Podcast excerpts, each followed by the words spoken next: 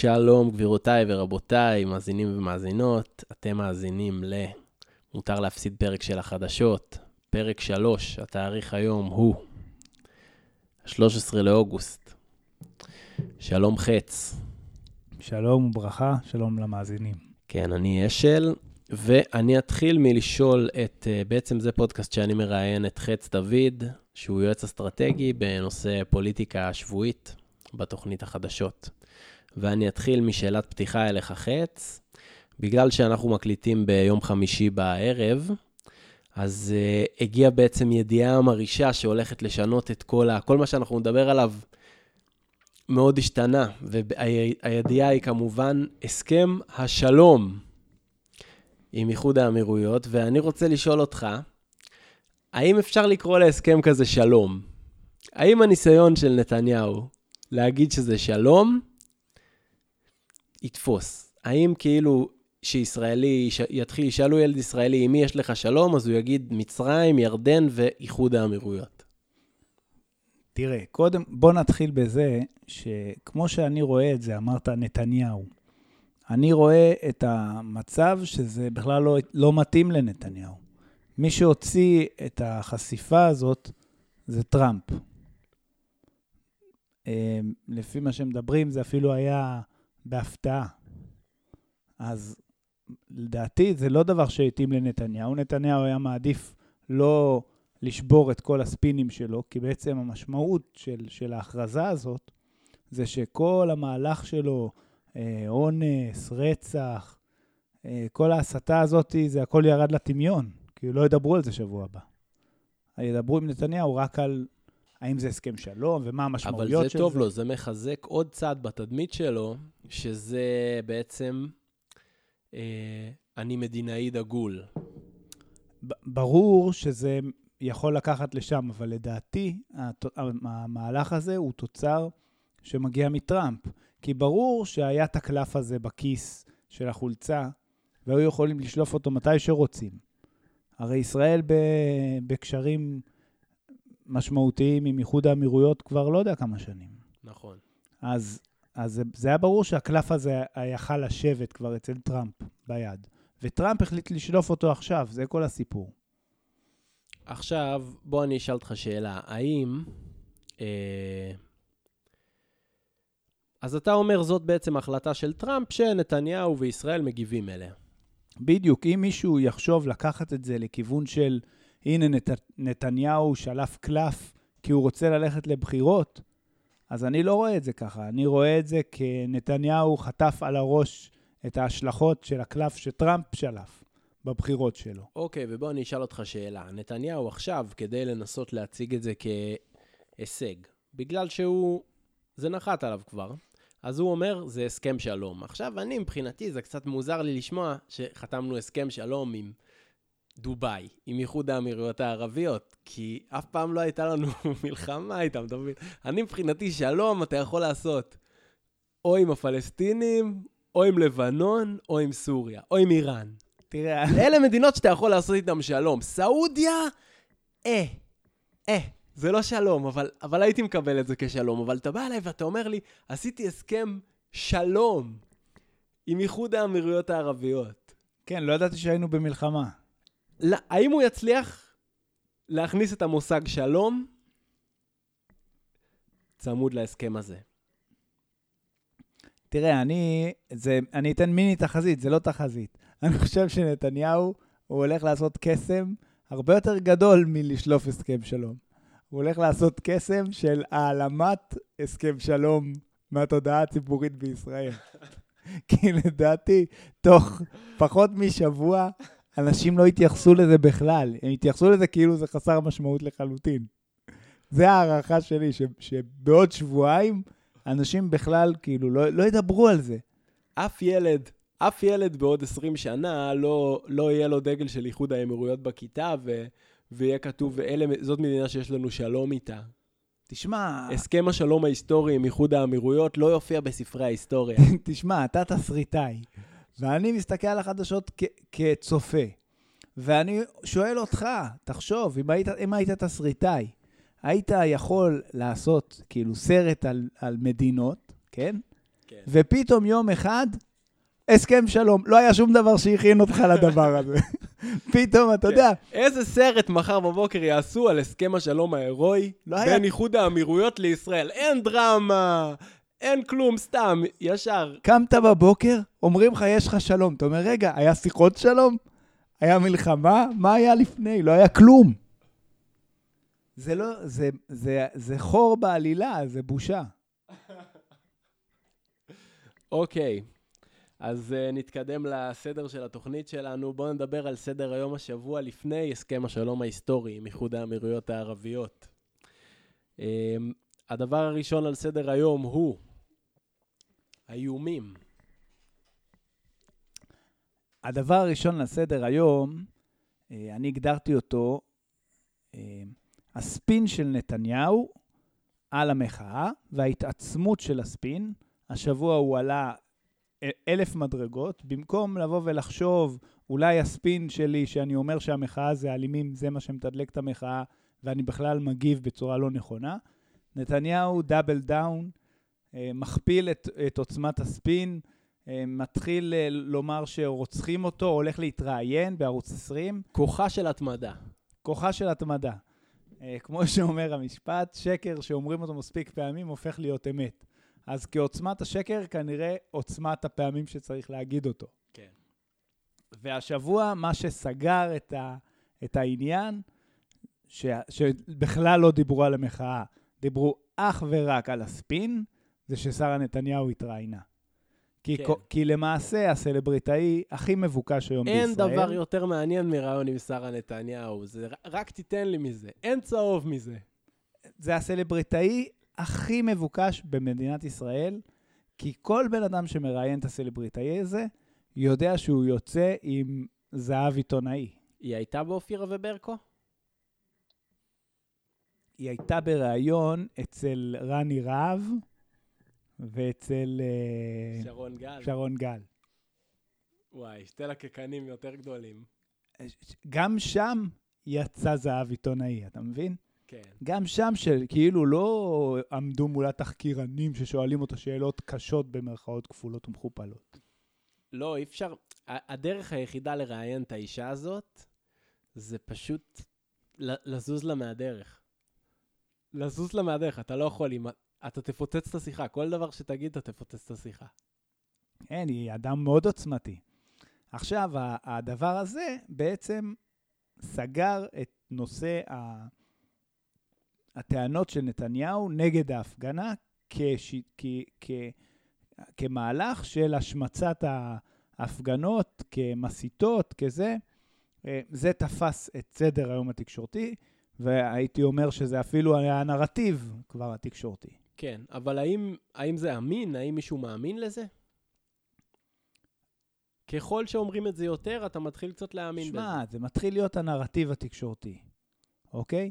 אז אנשים היום, אוקיי, אומרים, בסדר, זה לא ככה, אבל הם יכולים להרגיש ככה, כי כבר היה בולבול, והיה זה, והיה ככה, והם אולי הם יכולים להרגיש ככה, כבר, כבר הקהל מתחיל להזדהות עם הטענות. תשמע, השאלה, אני חושב שנהיה פה יותר ויותר בגלל המחאה, קיטוב מוחלט של, של עולמי תודעה בישראל. כאילו העולם תקשורת של הביביסטים והלא ביביסטים, הוא כבר נהיה שונה לגמרי. אין ביניהם מפגש אפילו באינטרנט. תראה, יש פה איזשהו הבדלי תפיסות עולם, כמו שאתה אומר. תפיסת עולם אחת אומרת שהמציאות היא אובייקטיבית. יש דבר כזה אמת. כלומר, שאני יכול לבוא ולהגיד, אם אתה לא מאוים, אז אתה לא מאוים, אדוני. צא מהסרט שלך. כן. והצד השני אומר לך, זה לא משנה העובדות. אתה לא יכול למדוד רגשות. אני מרגיש מאוים. אז, ולכן האמת היא שאני מאוים. אין לזה שום משמעות אם אני מאוים אובייקטיבית או סובייקטיבית. לא, זה גם הטריק הכי מלוכלך בספר, כי אתה אומר, אתה משתמש בזה, אתה אומר, אתם תרצחו אותי. עכשיו, אתה יודע, זה מפחיד לחשוב שאתה טועה. כן, בדיוק. זה, כמו שאומרים, אה, המלחמה ב... ב... לך תדע. המלחמה בלך תדע. כי אם, אם פעם, מספיק לך פעם אחת לטעות ברצח ראש הממשלה, כדי שראש הממשלה יירצח. וגם אם מיליון פעמים לא לא יירצח ראש תטעה, אז ראש הממשלה לא יירצח. אז, אז עדיף תמיד לטעות, לא נורא. מה, אני אקח סיכון על החיים שלי? תשמע, הבן אדם הזה הוא כל כך חרטטן, שהוא הגיע למצב שהוא, שהוא אומר לכולם, אתם הולכים לרצוח אותי, ועדיין אף אחד לא רוצה להאמין לו. שמע, זה, זה מדהים, אבל תראה איך הוא הצליח כן לגרום, כן לגרור כאילו את, את הציבור לתוך המקום הזה. אי אפשר שלא, אי אפשר לעמוד בעוצמה של משפט כזה. ב- ב- אצל כל בן אדם. וברגע שזה נאמר בתקשורת, אין, כל בן אדם שיש לו לב. הוא לא יכול שלא לחשוב רגע ברצינות לג- לגבי הטענה שלו, שרוצים לרצוח. כן, אתה יודע, הוא, יכ... הוא מביא לך, הוא לא מביא לך גם אפס ראיות. הוא מביא לך מיעוט ראיות, זה ראיות זניחות, אבל אנשים לא יודעים לעשות בתוך המוח, במנטליות, חשבון מנטלי לא יכול להעריך משקל נכון. כלומר, זה שעכשיו, הנה הוא הביא לך איזה טוקבקיסט אחד, אתה לא יודע מי זה טוקבקיסט שני, הטוקבקיסט הזה, אז אתה כבר מושג. הופך את זה לטענות לגיטימיות ומשמעותיות, שאתה יכול להעמיד אותן מול טענה אחרת, שכאילו המשקל האמיתי שלה הוא 100, והמשקל האמיתי של הטענות נגד של נתניהו זה 2. אבל פה יש שתי טענות, ופה יש רק טענה אחת נגיד, ובחשבון המנטלי שאתה עושה בראש, אתה טועה. המחשבה האינסטינקטיבית שלך היא שגיאה. ואז באמצעות ההבדל הזה בין הכמויות של הראיות לבין המשקל שלהם, הצ- הציבור מתבלבל, כי הציבור לא שוקל טוב משקל. אוקיי. הנושא השני על סדר היום, הנושא השני זה בעצם ההכרזה הרשמית, הקרנולה הארורה. ההכרזה הרשמית על סוף משטר הקורונה.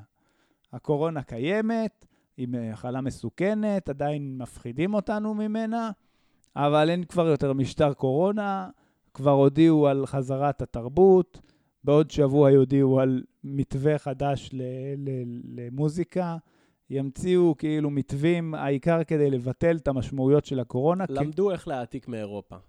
כן, זה פשוט עבודה, בעצם אומרים, טוב, אנחנו לא נודה שהקורונה זה לא בדיוק מה שחשבנו, למרות שבעיניי זו אמירה לגיטימית לחלוטין.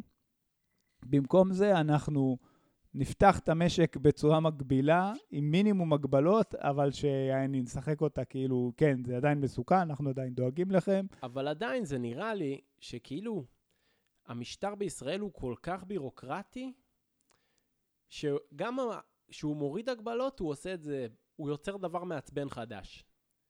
הם לא יודעים לשחרר אותך. תשמע, תחשוב כמה זה מעוות שלוקחים משק ממצב לכאורה במרכאות, כן? פתוח, איזה ברירת מחדל. ואז אומרים, אוקיי, בואו נקבע ברירת מחדל הפוכה. הכל סגור. עכשיו, בואו נקבע מתי כן פתוח, אוקיי? כן. את, זה, זה, אתה מדבר פה על להתחיל לספור מ-0 ל-100, או לספור מ-100 למטה. כל הצעת חוק היא, היא מאפשרת רק את מה שכתוב בהצעת החוק. רק את הפתיחה. בדיוק. זה לא מצב הברירת מחדל זה פתוח, ובואו נגביל קצת, כל מיני דברים. נגביל שעות, נגביל. זהו, זה לא ילך להם, הם לא יפתחו מספיק. אין ספק שזה יהיה להם בעיה, אבל הם מנסים, ברור שלדעתי, נניח, מול אפס, לפתוח עכשיו 70 אחוז, או 60 אחוז, נגיד, מה, מהתרבות, ייקח זמן עד שהציבור ימחה נגד זה. כלומר, ברמת ההשתקה... ולקנות זמן. בדיוק, זה קונה זמן. נכון, אנשים מתארגנים, חוזרים לעבודה, נהיים עסוקים. בדיוק, מה, הם לא נשברים, הם מפתחים תקוות. כן. בואנה, עכשיו אני חי, אז חכה שיחזור להיות כמו לא, פעם. אין לך זמן גם ברגע שאתה נכנס לעבודה. אין לך זמן ללכת למחות, אין לך זמן ללכת להפגין. אתה, אתה נכנס לעבודה, זה השלב הכי קשה בתהליך העבודה. נכון, זה גם לוקח לך את האנרגיה המנטלית. להתחיל מחדש, זהו, אתה גומר את האנשים שמוחים הכי הרבה. אין ספק. אז ראשון בספטמבר. ראשון בספטמבר עם פתיחת בתי הספר, זה גם הסוף בעצם למשטר הקורונה. וזה יגיד סוף להפגנות? להערכתי זה גומר את ההפ... זה, למעשה זה גומר את המשמעות העמוקה של ההפגנות כרגע. יכול להיות. יכול להיות שיישארו בהפגנות רק קהל קטן מאוד שיחשב קיצוני, ואז יפנו אותו. תמיד בהפגנות גדולות יש אה, שובל שנשאר אחרי, אחרי ההפגנה. כמו השובל של 2011, היה 2012, כן, ובסוף 2012 כבר כל סוף הפגנה הלכו 200 אנשים ברחוב סתם כמשועממים. כן, אז ה-200 האלה עדיין הולכים ברחוב, כן, עד היום, אבל uh, ההפגנה עצמה כבר נגמרה ב-2011. הבנתי. זה פשוט אולי יגדיל את כוח המחאה הקבוע. זה יגדיל את כוח המחאה הקבוע, הוא יכול להיות, יעשה, אתה יודע, החלפת משמרות מסוימת, כן, בעולם המחאה, בסצנת המחאה. בדיוק, אבל אנשי התרבות אתה יחזרו. אומר שיש כבר פעילי מחאה שהם כאילו נמאס להם והם רוצים לפרוש, שיחליפו אותם כבר, יבואו צעירים חדשים בעולם המחאה ויחליפו אותם? תראה, אנשי התרבות לדעתי היום מחזיקים את המחאה הזו, זה מה שמעניין בה. בגלל זה היא המחאה היחידה שלא צריך לארגן אותה. אי אפשר, אף אחד לא מארגן את זה, כי כל אחד מהם בא לעשות הופעה. נכון. ולכן אתה לא צריך לארגן... פסטיבל, פסטיבל, כוחו של פסטיבל. זה, זה הסיבה לטעות הכל כך גדולה של הימין בהסתכלות על המחאה הזו. כי זו המחאה, זה סוג המחאה היחיד שלא צריך שום ארגון. זה לא וודסטוק, זה הרבה יותר מוודסטוק. כל מי שמגיע הוא אומן. כן. בוא נגיד מה זה כל מי שמגיע. אה, 50% ממי שמגיע הוא אומן, הוא רוצה ליצור, הוא, הוא בא ליצור, הוא בא לעשות הצגה. לגמרי. כל, כל אחד לפחות כותב שלט, יש שם תחרות, אתה יודע, הכל שם זה תחרות שלטים אחת גדולה. מדהים, פשוט אתה הולך שם, זה... זה פשוט מקום שחבל לי שהקהל הישראלי המבוגר והכללי לא בא לשם כדי לראות את הפסטיבל. על זה אני חושב שזה ממש חבל. אני חושב שנטו הם היו צריכים לבוא לראות. כי זה היה מופע יפה. חבל שהם הפסידו. כן, אני מסכים איתך. למרות שאני גם פספסתי, אז אתה יודע. אז אני, אה, אני אתה, הקהל המבוגר. אתה עוד יכול, אתה עוד יכול, אתה עוד יכול להגיע לראות את המופע, אבל אתה לא, אתה, אתה המופע לא יעניין אותך, אתה מכיר את המופע. צריך שיבואו לשם אנשים שלא מכירים בכלל את הצעירים. שלא היו בפסטיבלים, שלא היו במסיבות, שלא, שלא היו בכלום. והם יראו את זה, ופתאום זה כמו מישהו שמגיע בפעם הראשונה בחיים למסיבת טבע, אתה מבין?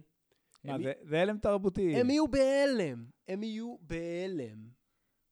בהלם. וזה מה שצריך לקרות. ו- והם קצת בהלם דרך הפייסבוק, אבל דרך הפייסבוק אתה לא... אתה לא, אתה לא מבין. אתה לא חש את כל ההלם. אתה לא מבין כמה היפים יש לך במדינה הזאת. כש... כלומר, אתה אומר שלא סתם שיאיר לפיד אמר עב"מים, יאיר נתניהו קלע בול, הוא קלע בול.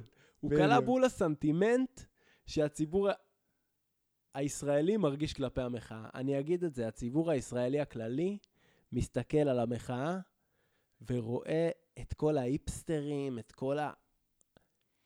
והם בהלם. אין תקשורת בין, בין אלה לאלה.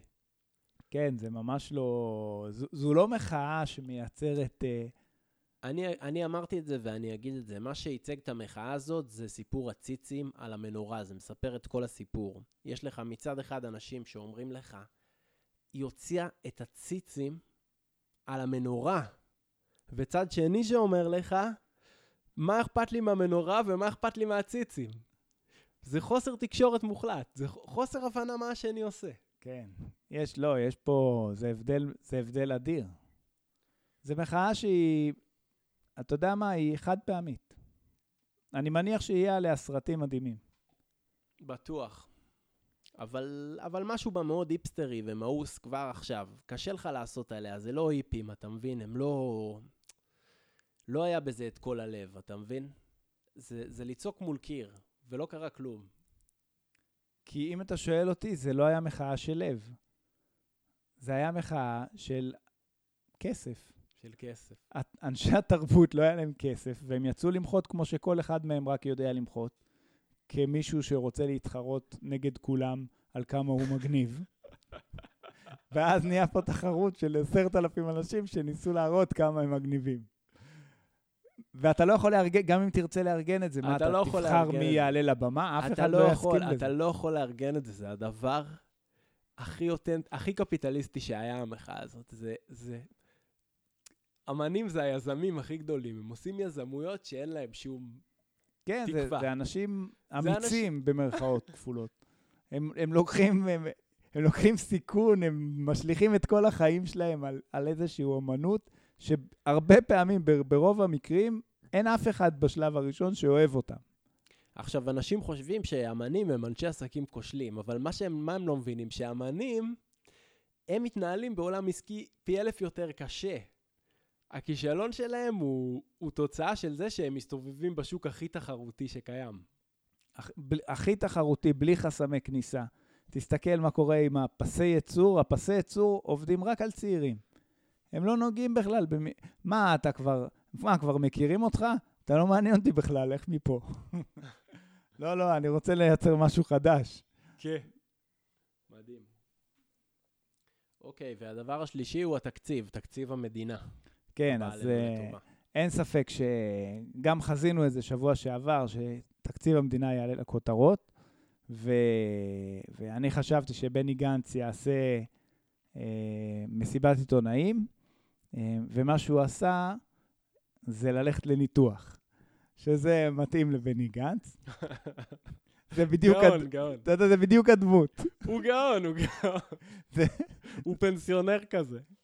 הבן אדם היה צריך לעשות מעשה מנהיגותי, נאום לעם, מה הוא עושה? הולך לניתוח. הוא מיסטר בין. לגמרי. הוא, אני, אני חושב שהוא יהיה בסוף כמו, כמו צ'רלי צ'פלין בדיקטטור.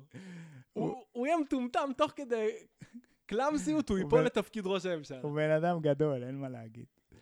הוא, הוא, הוא, אני אגיד לך וואלה, משהו האמת, עליו. הוא איש מקסים. אנחנו הולכים לדבר היום על uh, משהו מעניין, אבל uh, שיתקשר לזה, אבל אני אגיד שבני גנץ זה ההרווי דנט של, uh, של בטמן. זה הגיבור שהעיר הייתה צריכה, uh, ולא הגיבור שיש לה.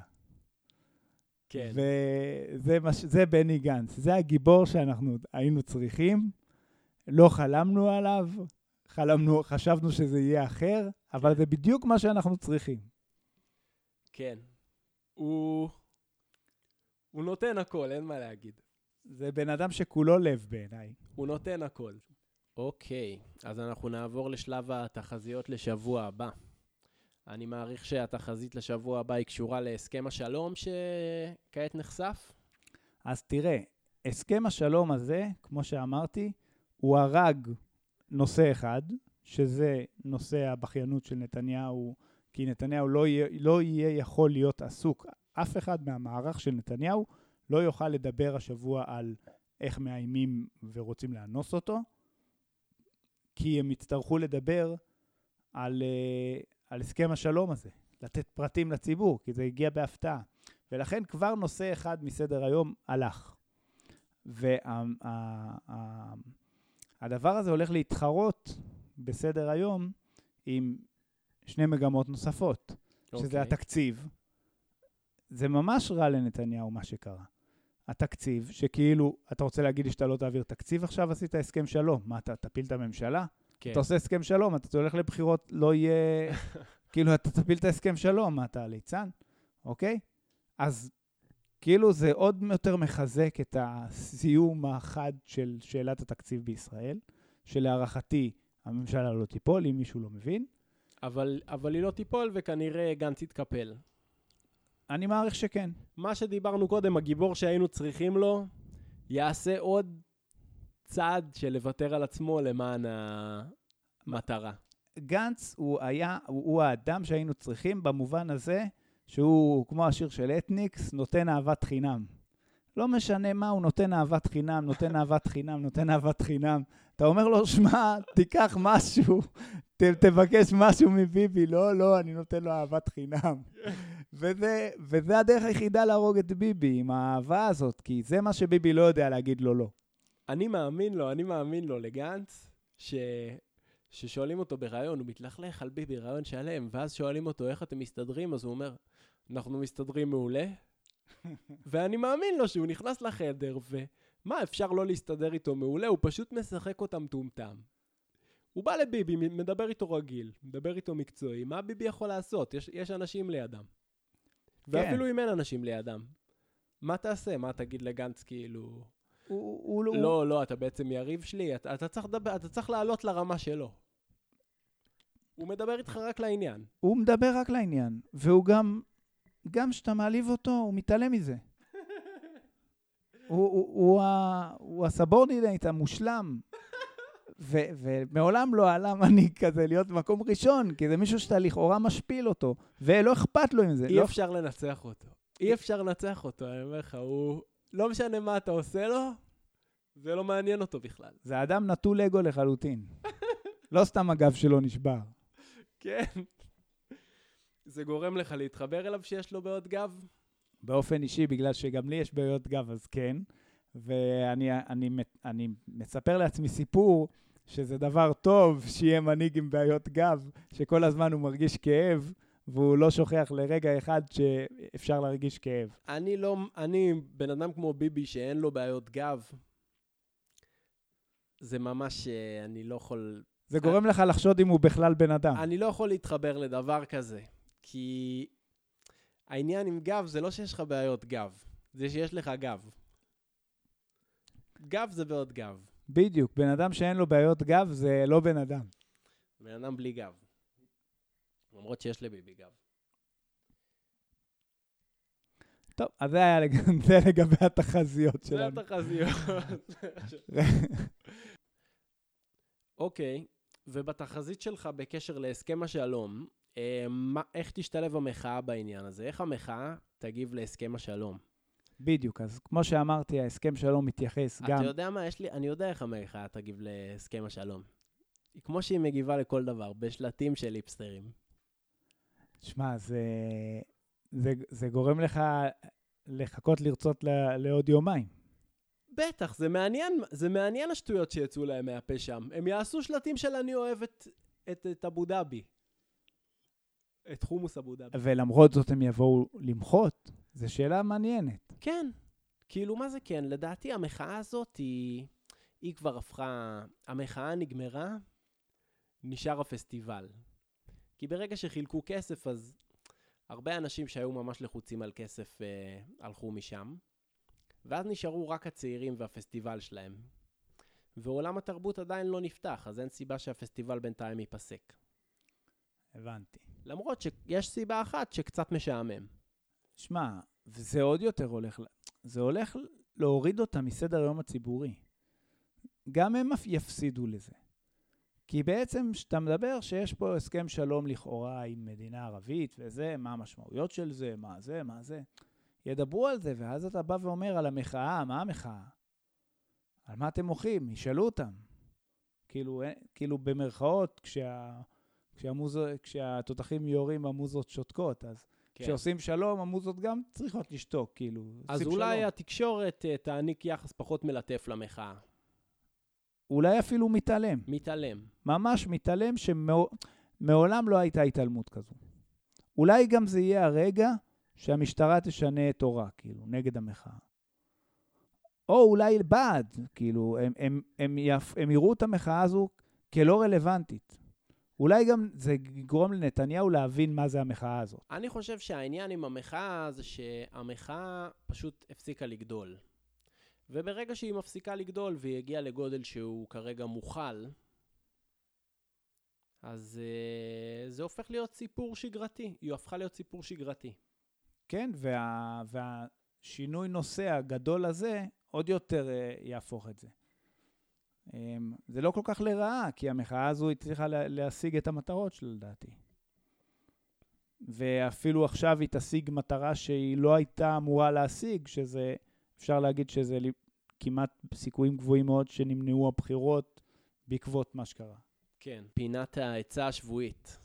והשבוע, אז uh, השבוע בעצם אנחנו רואים שהשחקנים הגדולים הם מטורפדים.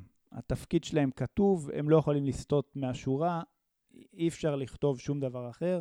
נתניהו יעסוק ב, במרכאות שלום, גנץ יעסוק בשלום, הוא לא יכול לעסוק במשהו אחר. כן. ומי שנפתח להם ה- הדלת זה בעצם מי דובר הנגד.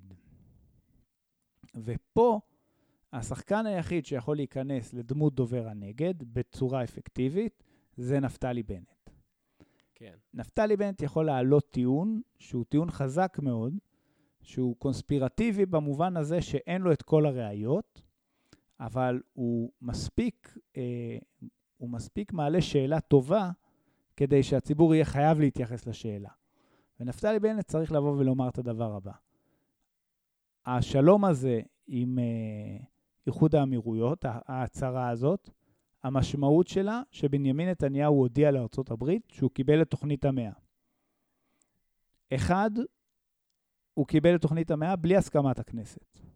הוא הודיע הברית שהוא מקבל את תוכנית המאה בלי הסכמת הכנסת. אוקיי, okay, ובנט כבר התחיל לתקוף אותו שהוא ויתר על הסיפוח. שתיים, עוד יותר מוויתור על הסיפוח, הוא הסכים למדינה פלסטינאית, כי זה המשמעות של, אה, של תוכנית המאה.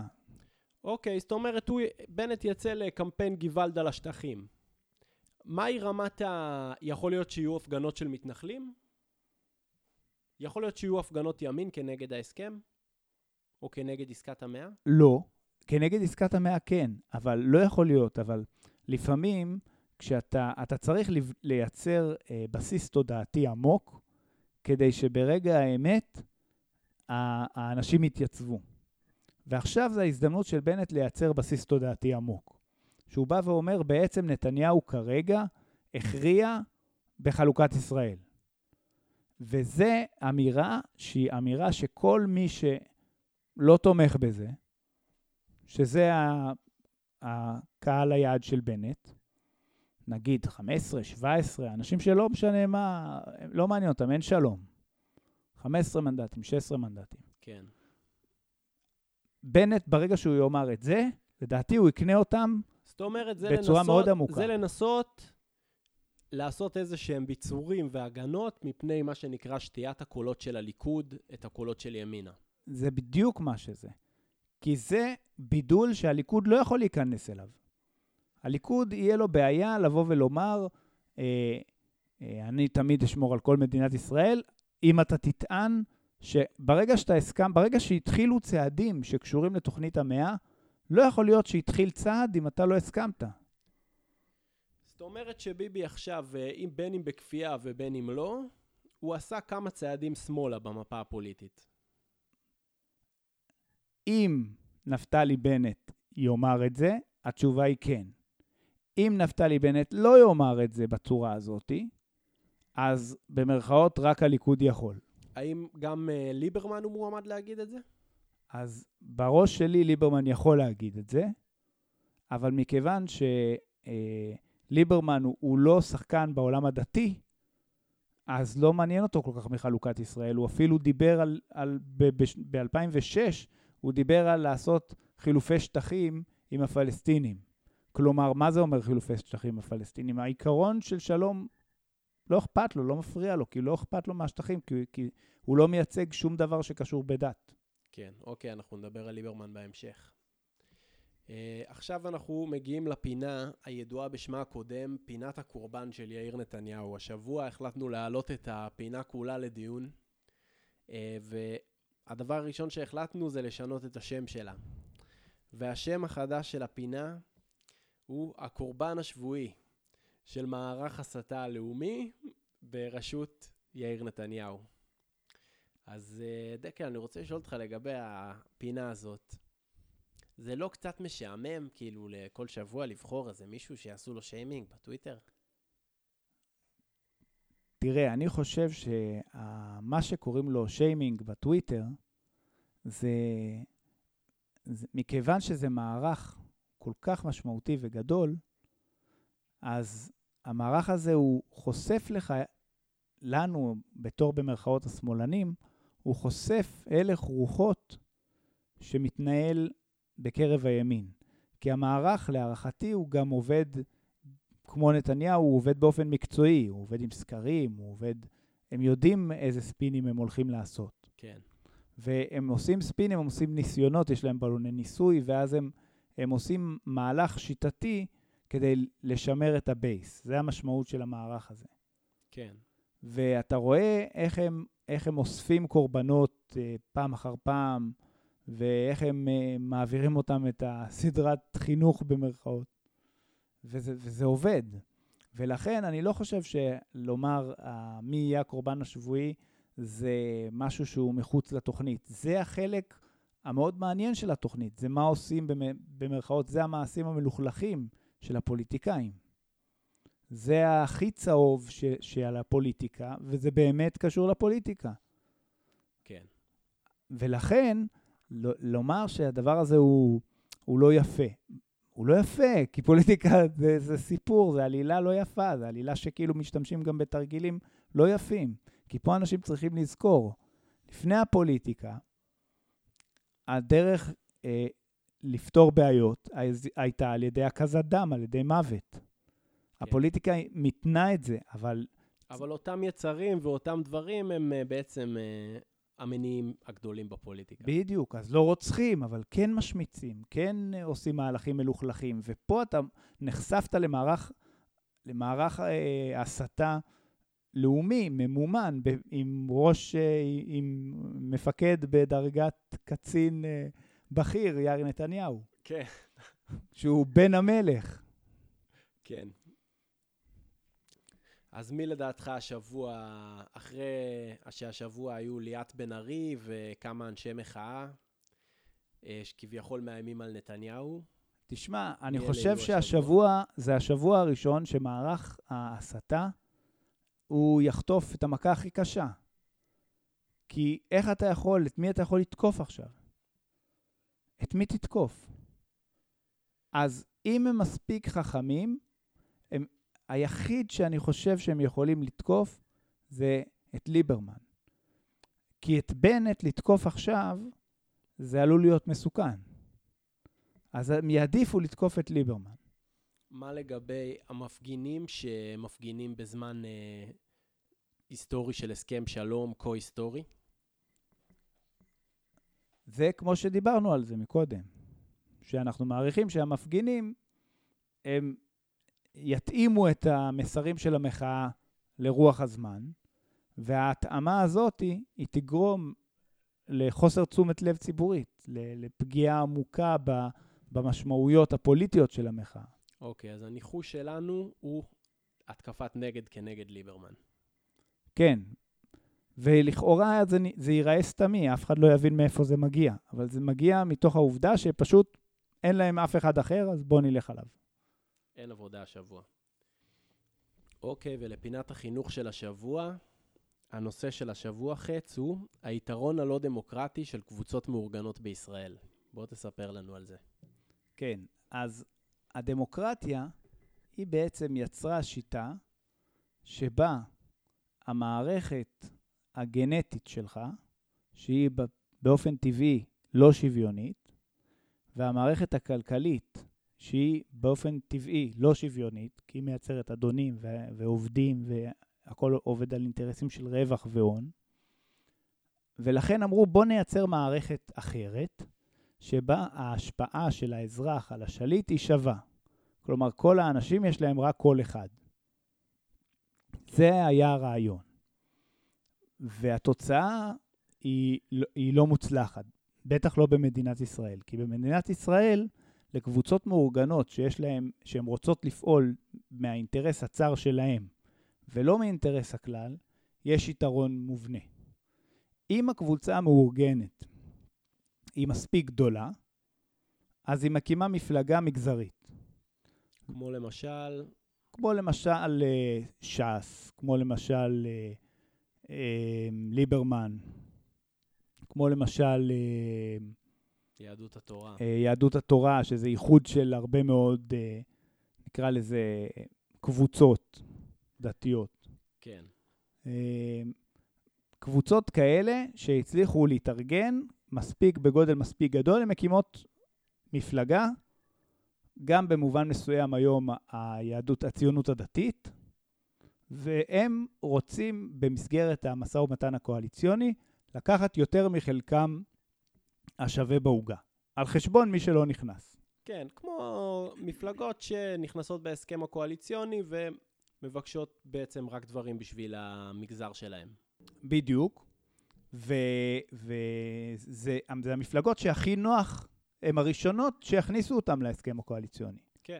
כי כל מה שהם רוצים זה כסף, זה דרישה קלה. לגמרי.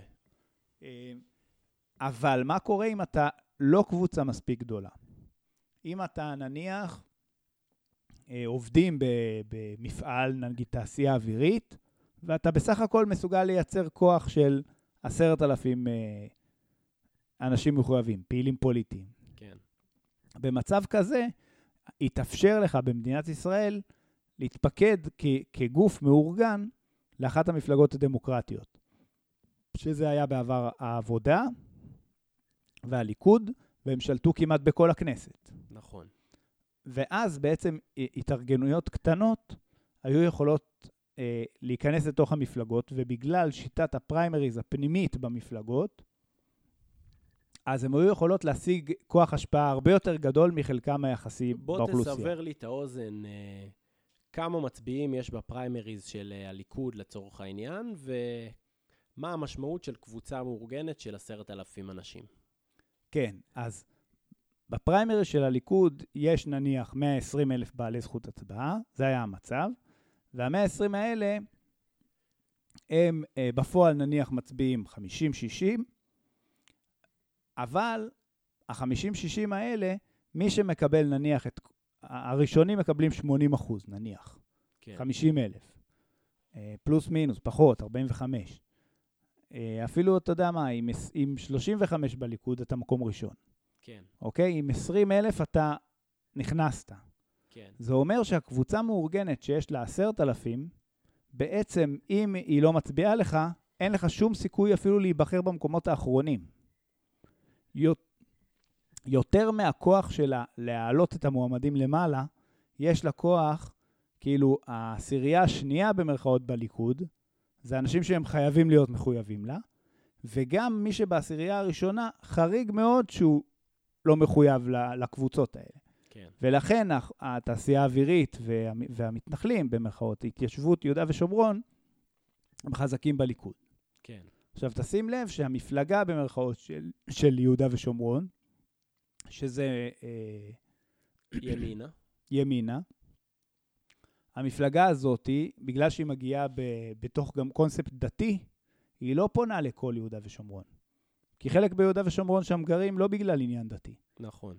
ולכן, למה שהם לא יצביעו לליכוד הרבה יותר הגיוני מבחינתם.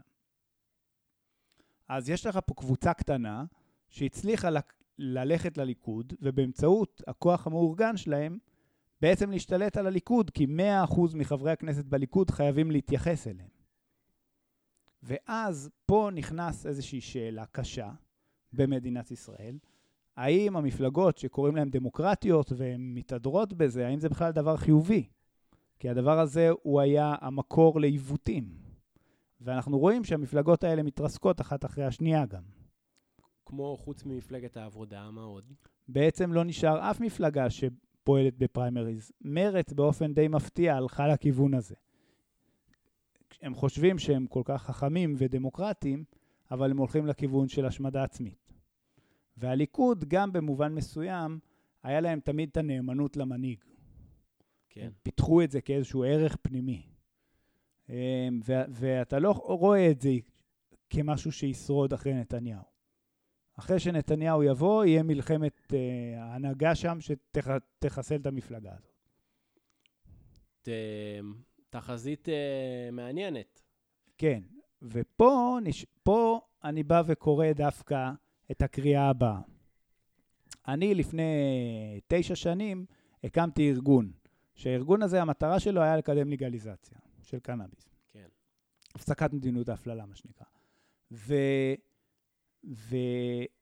ואנחנו, אני באמצעות כך שפקדתי בעבודה משותפת עם הרבה אנשים, אבל פקדתי בפועל איזה 1,200 אנשים למפלגת העבודה.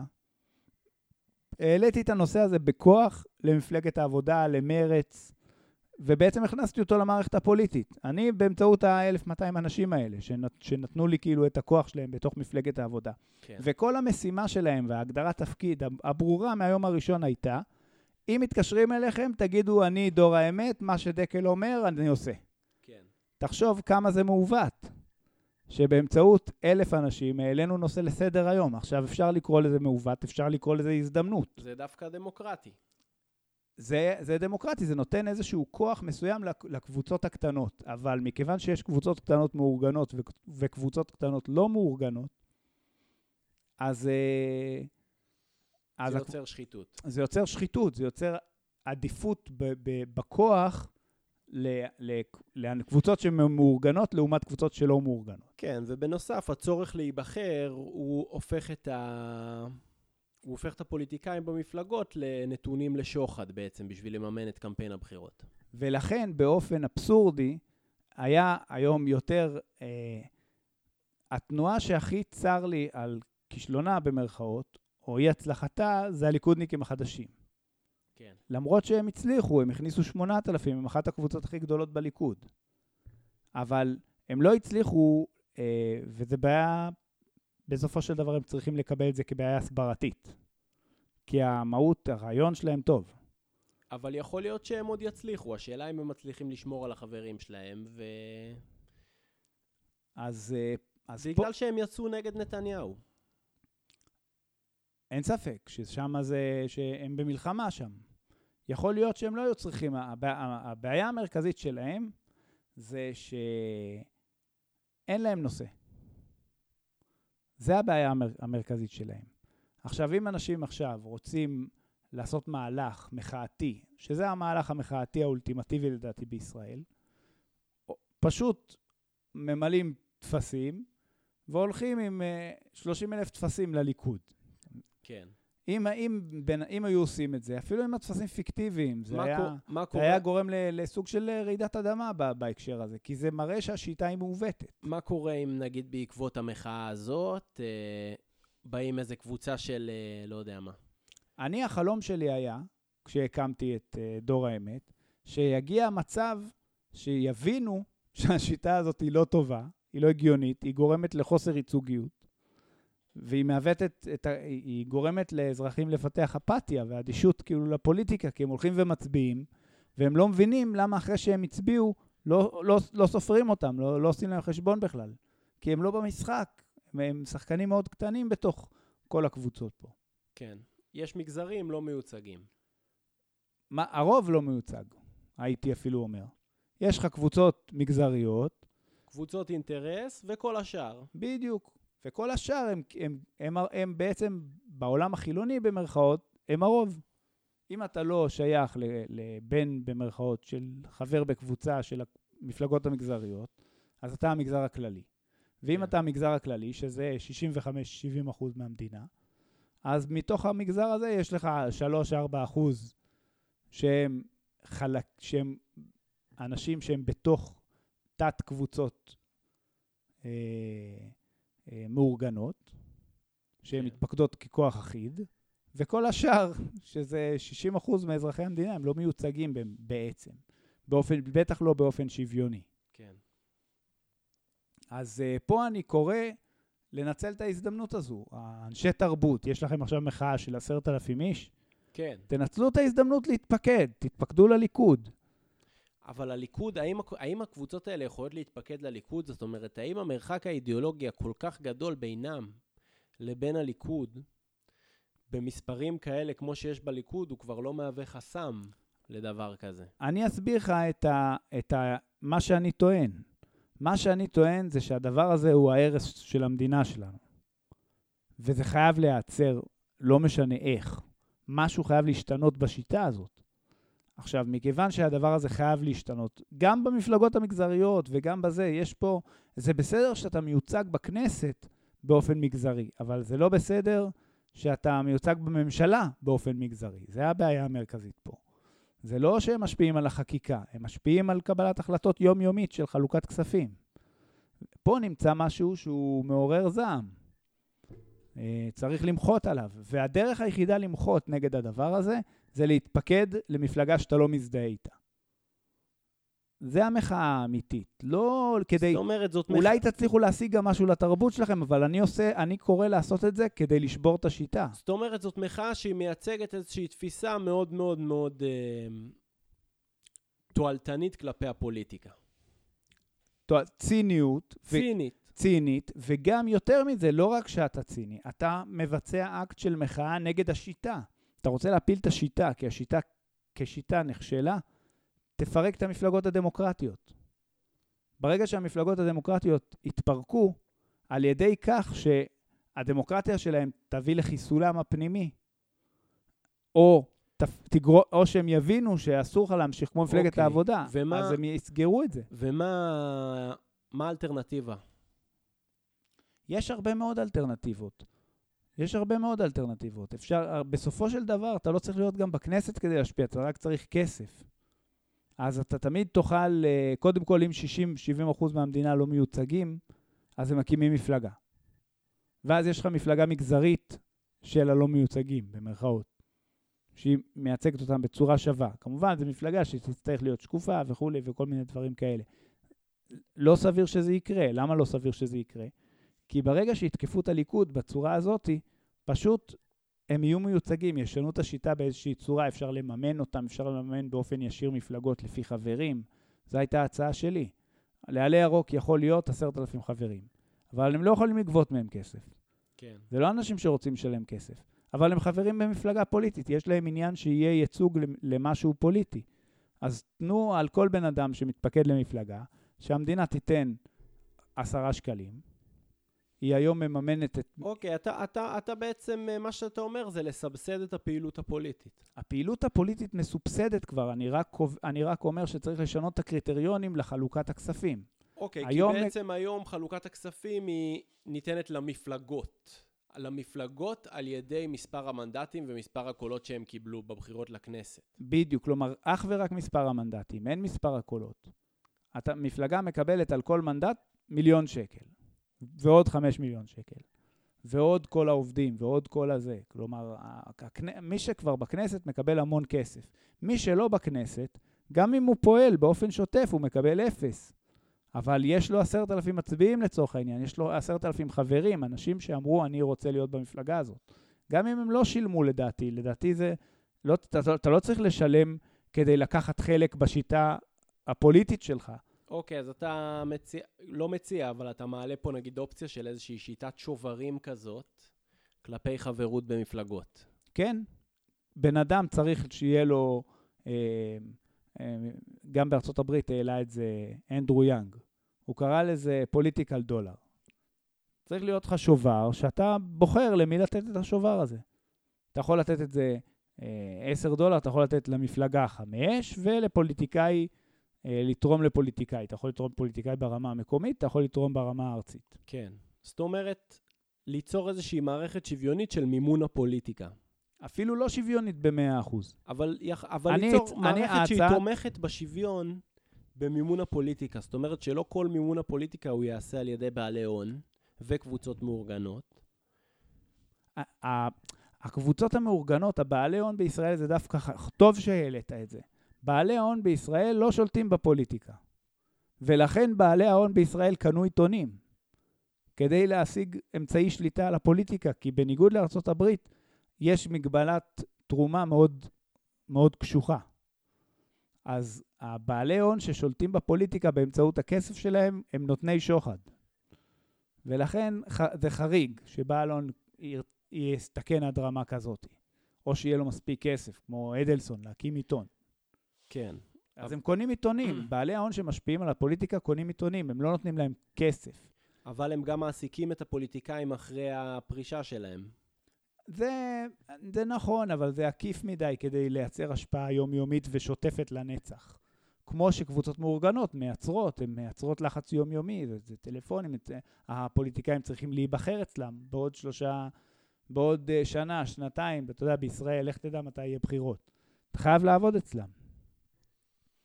ולכן הדרך היחידה לתקן את זה, זה על ידי כך שייתנו אה, חלק מה... אני, ההצעת חוק שאני הצעתי, זה 50 אחוז מהמימון הפוליטי בישראל, פשוט יופנה למימון לפי מתפקדים. עכשיו, המפלגות הדמוקרטיות בישראל גם התנגדו לזה, כי הם אמרו, מה, ש"ס ויהדות התורה ישר יביאו את האנשים שלהם, ירשמו אותם. כן. אבל זה מוצדק, זה טוב. כי האנשים שם, הם באמת, גם ככה הם מקבלים את הכסף הזה. הם גם ככה מקבלים את זה. זה, זה. כל מה שזה יעשה, זה לא ישנה את המימון שלהם. זה רק יקטין את המימון של המפלגות שלא מייצגות את רוב העם. ואז רוב העם יכול להקים מפלגה, וגם אם המפלגה הזו לא נבחרת לכנסת, יש לו עשרת אלפים אנשים. אז העשרת אלפים אנשים האלה מקבלים עכשיו 500 אלף או 600 אלף שקל בשנה לתפקד, הם הצביעו בבחירות. מה, לא מגיע על זה שום תמורה, על זה שהצבעתי למפלגה הזאת? כן. ו- ופה נמצא איזון חדשני שאני מציע. זאת אומרת, אתה מציע למשל שמפלגה תוכל לבנות את עצמה, אה, גם אם היא לא עברה את אחוז החסימה, היא לא תתחיל מאפס בפעם הבאה. לא, היום אומרים למפלגה, לאן נעלמתם? בין בחירות לבחירות, לאן נעלמתם? מה זה לאן נעלמנו? אין לנו שקל. מה זה לאן נעלמנו? כדי שאנחנו נוכל לתפקד, אנחנו צריכים לשתות ממכם כסף. כשאף מפלגה לא, זה לא מעניין אותה. ו- ואין לי כמעט מה לתת לך בתמורה, כי אני לא בכנסת, אני לא, אין לי מספיק כוח, אני צריך לאסוף איזה 50 אלף שקל כדי להפעיל מפלגה. יש לך בישראל בעצם הרבה פוליטיקאים שבגלל שהם קיבלו הרבה כסף בסקרים, הרבה מנדטים בסקרים, שמתרגם להרבה כסף אחרי הבחירות, הם השקיעו יותר מדי כסף, בסופו של דבר הם קיבלו פחות מנדטים ופשטו את הרגל.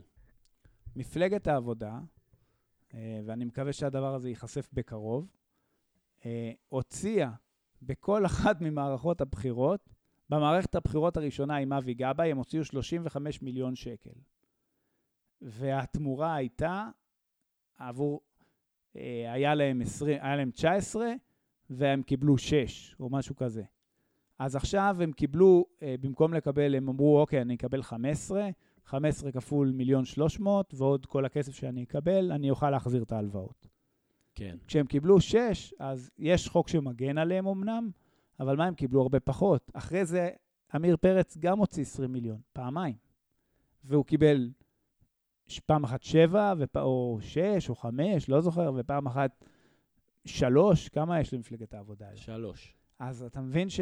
שהמפלגה הזו, זה גמר אותה כלכלית, זה, זה, זה, מכה, היא על זאת המזון. אומרת, מפלגות היום מתנהלות כמו איזה קרן הון סיכון. הם משקיעים כסף בתקווה לזה שיהיה להם uh, בבחירות החזר כספי. בדיוק. עכשיו, יש בזה הצדקה. כי אם, תשמע, אם לא בוחרים בך, אז כנראה עדיף שתיפול. מי סוגר את החובות שלהם? כבר קרה שמפלגות לא סגרו חובות, כי אף אחד לא ערב אישית. אז אה, אין, אז אין, אין מה לעשות. אז יש אנשים שמפלגות פשוט אה, ולכן הבנקים- דפקו להם דוך. הבנקים לא נותנים הלוואה, בדרך כלל. בדרך כלל. כן. למרות שמה שהבנקים רוצים זה ערבים. ויצרו מנגנון שאתה יכול להביא ערבים. ככה המפלגה של יאיר לפיד, ככה המפלגה של בני גנץ, ככה הם קמו, כי הם היו צריכים לעשות קמפיין ב-10 מיליון שקל, אז יאיר לפיד גייס אה, אה, מ-100 אנשים 100 אלף שקל, או משהו כזה. זה היה השיטה. תחשוב איזה מפלגה של בעלי הון, כן? שכל אחד מסכן, 100 אנשים סיכנו 100 אלף שקל, זה הקבוצת המייסדים. כן, אבל זה יותר סביר מאשר אה, שבן אדם עשיר אחד אה, יסכן אה, 10 מיליון. נכון, וגם למעשה זה יותר סביר מכך שבאופן קבוע, למרות שבליכוד יש 120 אלף מתפקדים, הוא מקבל מימון על מיליון 120 אלף. אותו דבר לעבודה, אותו דבר זה, אותו דבר הרבה מפלגות. אין לכם מתפקדים, אתם לא בקשר עם העם ברמה יומיומית. אז למה אתם אמורים לקבל את אותו סכום כסף? ואם כן. יש מפלגה ש... אז מה אם הם לא נכנסו לכנסת? אין בעיה.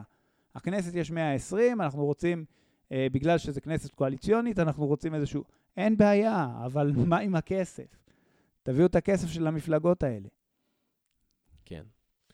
אוקיי, ונעבור לחלק האחרון בתוכנית. אמ, שאלה מהקהל.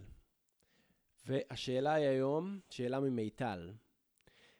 האם שווה להצביע לליברמן כי הוא הכי טרול?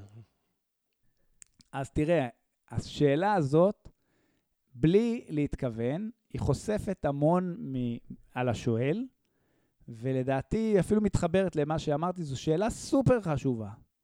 בטח בתוכנית שלנו, שאנחנו מסתכלים על החדשות ועל הפוליטיקה בהסתכלות אה, חיצונית כצופים בטלוויזיה.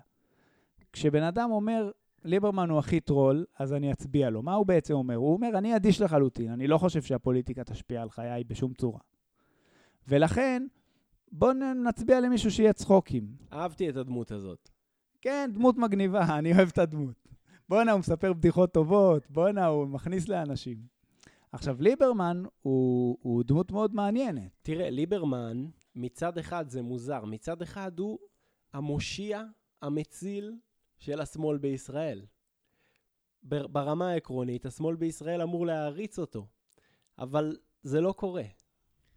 תראה, ליברמן הוא, הוא נציג אותנטי שמייצג משהו מאוד שונה, בגלל שהוא מייצג את העלייה הרוסית. ובמדינת ישראל נהוג לחלק את המפה הפוליטית לפי, לפי תשובות לשלוש שאלות. השאלה הראשונה זה שאלה של דת, השאלה השנייה זה שאלה של, אה, מזרחי? של מזרחיים, והשאלה השלישית, נגיד תרבותית בוא נקרא לה, והשאלה השלישית זה השאלה של חילוניות. כן. אה, סליחה, השאלה... יח... יחסי דת חילוניות, יחסי דת חילוניות זה השאלה הראשונה, והשאלה השלישית זה ערבים, ערבים. אוקיי? עכשיו, ליברמן הוא מאוד עם העניין הזה של חילוניות. הוא הכי חילוני שיש, וזה מאוד מסתדר עם הדור הישן, עם האליטה הישנה, מה שאנחנו במרכאות השמאל, כן? כן, או אשכנזים. האשכנזים, אלה שהקימו את המדינה, אה, זה הדור הראשון. כן. עוד דבר שליברמן מאוד מאוד מסתדר איתם, זה כל הנושא של כאילו עידוד, ה, ה, במרכאות, היהדות, ה, הישראליות, היהודים ש, שמשתלטים על מדינת ישראל. זה מאוד ציוני. הוא מאוד ציוני. הוא רוצה להשתלט על קרקעות. כן. בשביל העם היהודי. זה מאוד מסתדר גם מבחינתם. הדבר היחיד שלא מסתדר זה שבגלל שהוא מייצג את התרבות הרוסית, התרבות הרוסית הגיעה לפה והיא ראתה את עצמה כתרבות עליונה על התרבות המקומית. באופן מוחלט. יש להם תחושת עליונות. כן, הם הגיעו בעצם מאימפריה, האימפריה השנייה הכי גדולה בעולם, או הראשונה בעיני עצמם, לאיזושהי מדינה בשנות ה-90, מדינה במזרח התיכון, לא יותר מדי מפותחת. בדיוק. אז הם ראו את עצמם כעליונים. וההתנשאות הזאת היא, אה, ליברמן הרי פה הרבה שנים, אבל זה, זה עדיין משהו שהוא טבוע בו, והוא גם מייצג את האוכלוסייה הרוסית. הם חושבים שהתרבות שלהם היא יותר טובה מהתרבות. המזרחית, האשכנזית, הישראלית, הכל, הם, הם, הם רואים את עצמם כתרבות עליונה. ובגדול, המקומיים לא אומרים להם שזה לא נכון. הם מצדיקים אותם. אומרים כן. להם, כן, אתם עם מוזיקה, ניגונים, חינוך כזה קשוח בבית, כל הכבוד לכם, אני מעריץ אתכם. כן, אנשים אוהבים את הרוסים. כן, הם מכבדים את, ה, את את ההתנהלות. התרבות הזאת. הרוסית, הם מכבדים את זה. או שרוסים הולכים לטייל, ורוסים הם משכילים. כן, בדיוק. מדע ו- ומשכילים ו- וחכמים ו- וכולי. ות- ולמדנים ומשקיעים, ממש, זה, זה המון דברים שאנשים מכבדים אותם. כן. והם רואים את עצמם כעליונים, אז הם גזענים כלפי הערבים. הם גזענים מתוך תחושת עליונות, לא מתוך מלחמה עם הערבים. ופה יש שבר בין, ה, בין השמאל בין לרוסים. השמאל לבין ליברמן, ובכלל לבין הרוסים. ולכן ליברמן הוא כל כך חזק. השורש האמיתי של הכוח שלו זה שהוא משדר משהו שאף מפלגה בישראל לא יכולה לשדר. הוא אומר לרוסים, אנחנו תרבות עליונה. במשך שנים, עשרים שנה, וזה משהו שאנשים לא יודעים, אני יודע את זה כי אני הייתי מודע לדרגות הנמוכות. ליברמן וישראל ביתנו והפעילים שלה הפעילו בכל הארץ עמותות חינוך ושילמו כסף. הרוסים הלכו והם למדו בעמותות של ליברמן הפעיל, שכאילו ישראל ביתנו בכל הארץ הפעילו עמותות, כל מפעילי העמותות חינוך במדינת ישראל, הרוסיות, המוזיקה, הזה, כולם קיבלו כסף מליברמן. ממשרד הקליטה כביכול, או... מהעיריות, ליברמן הוא גאון בלהוציא כספים. אה, אתה צריך להקים מפלגה בר- ברשות המקומית, אתה מקבל 2-3 מנדטים, אתה משנה את התבחינים, הרשות המקומית נותנת לך כסף, כן. אוקיי? אתה הולך למשרד הזה, אתה משנה את ההגדרות, הרשות, משרד התרבות נותן לך כסף. אוקיי, בהתאם להסבר שאמרת עכשיו, למה, למה ליברמן תקוע בין שני הגושים בישראל? מה הסיבה שהוא תקוע בין שתי, הרוסים, בין, בין שתי הגושים ולא יכול uh, למצוא את הצד שלו? במובן מסוים, אני, אה, אם אמרנו שבני גנץ זה הגיבור שאנחנו צריכים, אה, ליברמן זה הגיבור שיש לנו. ואנחנו, הוא האביר האפל, ליברמן הוא בטמן של הפוליטיקה הישראלית. כי, כי מצד אחד הוא נלחם עבור כל הדברים שבמרכאות חשובים לנו, ומצד שני אנחנו לא מקבלים את השיטות שלו, כי הוא, כי הוא מתנשא. ואני לא מסוגל להכיל את זה. אני לא יכול שבטמן רוצח פה אנשים. זה, זה לא התנהגות של גיבור קלאסי. וזה, וזה ליברמן. ולכן ליברמן הוא תקוע בין הגושים, כי מצד אחד הגוש הלאומי-אמוני, שזה גוש הימין, שהחרדים, תנועה מגזרית, אה, ש"ס, גם ש"ס וגם אה, מגזרית דתית, יש לך את הדתיים-לאומיים, שזה בעצם המתנחלים, שזה תנועה לאומנית דתית, וליברמן בדת הוא לחלוטין נגדם. אז אם הם רוצים לעשות הפיכה עם ביבי ו- וללכת לכיוון של רודנות דתית, ליברמן לא יכול להיות איתם. כן. כי הוא הכי לא דתי, הוא מייצג אוכלי חזיר. רק אם הם רוצים לא לשלוט ב-100%, הם יכולים להיות איתו ב... זאת אומרת שהגוש המזרחי של הליכוד הצליח להחזיק בשתי הצדדים שלו, מצד אחד את ליברמן, ומצד שני את הדתיים. כי הדתיים לא היו מספיק חזקים כדי להשפיע על הליכוד ללכת כל כך רחוק לכיוון הדתי. כי הליכוד הוא מייצג אוכלוסייה מסורתית מעורבת כביכול. נכון. אז הוא יכול לזרום גם עם חילונים וגם עם דתיים. אבל המצב שקרה בישראל, התחזקות הדת, גרמה לליכוד לא להצליח להחזיק את שתי קצוות החבל. אני לא חושב שזה מה שנגרם לליכוד. בליכוד יש מחאה נגד זה. העניין הוא שהליכוד היום רוצה משהו שהליכוד מעולם לא רצה, וזה רודנות. חסינות לנתניהו, באופן אישי.